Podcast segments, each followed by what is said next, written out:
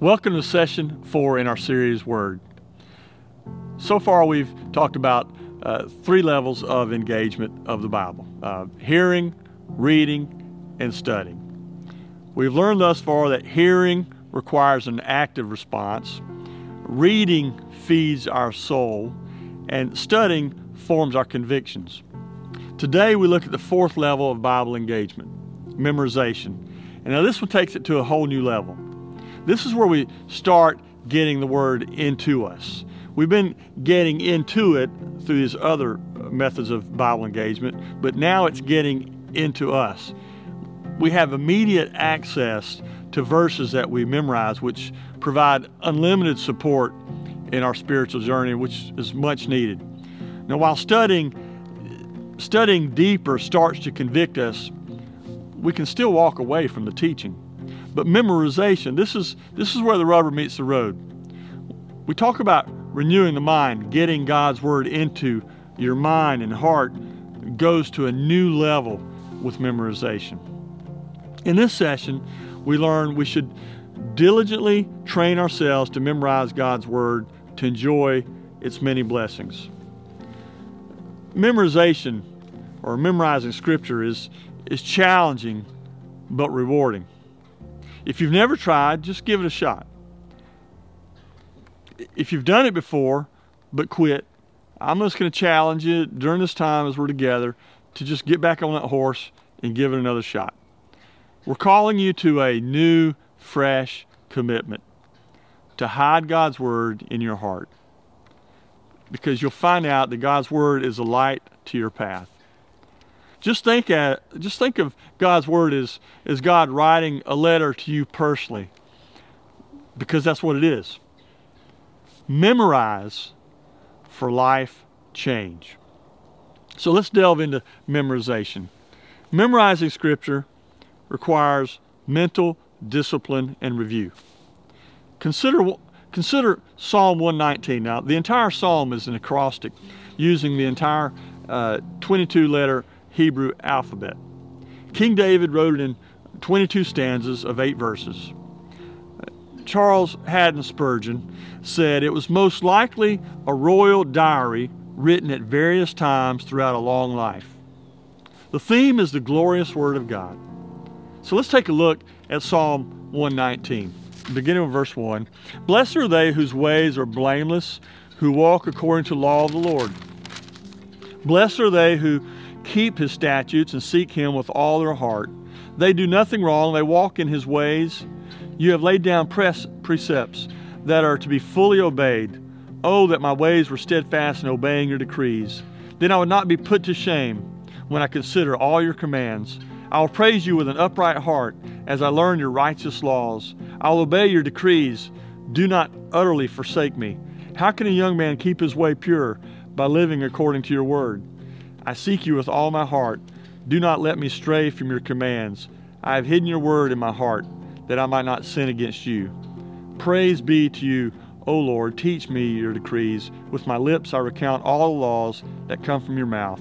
I rejoice in following your statutes, as one rejoices in great riches. I meditate on your precepts and consider your ways. I delight in your decrees. I will not neglect, I will not neglect your word. David is very intentional in his handling of God's Word. He does not take a lackadaisical approach with God's Word. He uses various words, verbs, and phrases related to effort and intensity. Words like keeping, with all my heart, treasured, or hidden. Teach me, he says, meditate, regard, not forget. David buries this treasure deep into his soul hiding God's word in the depths of your heart, that takes effort. It takes mental effort. Now, be honest, we waste a lot of mental effort on things that don't matter.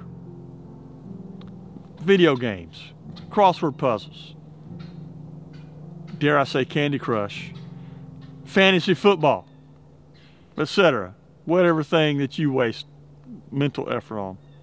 I can't help to think how much of God's Word we could get into us if we just used the time that we waste. I don't mean to sound pre- preachy, but we know that's true. Paul wrote to Timothy, he says in 1 Timothy 4 7 8, he says, Have nothing to do with godless myths and old wives' tales. Rather, train yourself to be godly. For physical training is of some value, but godliness has value for all things, holding promise for both the present life and the life to come. The mental discipline and investment of memory of, of memory work is, is challenging, yet over time it matures into sweet fruit. Months, and sometimes it takes years later, but it does mature. Memorizing a little bit at a time, it matures like compound interest, only spiritually. I challenge you to begin to memorize one new Bible verse every week. Write it down, read it out loud, review it daily. And as you learn new verses, review the old ones. Review them regularly. You don't want to lose your investment.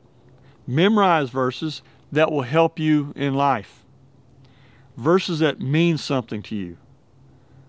I've been memorizing verses with a group of guys, and we've, we've memorized about 50 verses in the last six months. Now, none of us at the beginning thought that was going to be possible. Um, I think we all thought we were too busy, our minds couldn't handle that, whatever, but, but we found out that we could do it. While memorizing takes disciplined mental work, we realize the benefit of at least trying. Memorizing Scripture provides you many benefits in life. And Jesus said in Luke 6:45, "The good man out of the good treasure of his heart brings forth what is good." But you got to have it in your heart. You get it in your heart through memorization. David records benefits of knowing God's word throughout the Psalms. Scripture offers things that the world cannot offer, like real purity, real stability, real fidelity, real wisdom, and real joy. Jesus defeated Satan in the wilderness in Matthew 4 using the word, quoting the scripture. You can experience and treasure these blessings and more when you develop a, a future memory verse list from your engagement with the Bible. Write down verses that, that strike your heart from sermons, from your daily Bible reading from the radio. You, you heard a verse on the radio. You said, "I need that one." Hit, you know, it hits you. Take the time to write it down for memory later. It's easier to memorize verses that mean something special to you.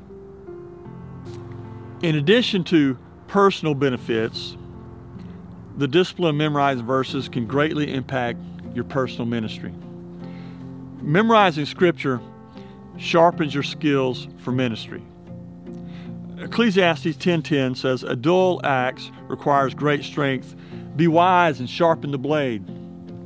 The silent partner in sharpening your ministry saw with the scripture is the Holy Spirit. Memorizing God's word can help you pray with powerful results, as Nehemiah did. Witness with the right words in the right way, as we read in John chapter 14 discern God's will, as Paul writes about in Romans 12, and, and further in Romans 12, deal with difficult people. Overcome depressions and inspire hope, as Paul writes about in 2 Corinthians chapter 4. I can hear, read, and study the Bible, but that is me going to the Bible. However, when I memorize God's Word, I can be literally anywhere and have God's Word with me because God's Word is in me. And when the Word is in you, then the Holy Spirit can use you with greater effectiveness in a moment's notice in any situation. Memorizing Scripture gets the Word into you. And when the Word becomes the joy of your heart, memorizing Scripture will not seem like a job.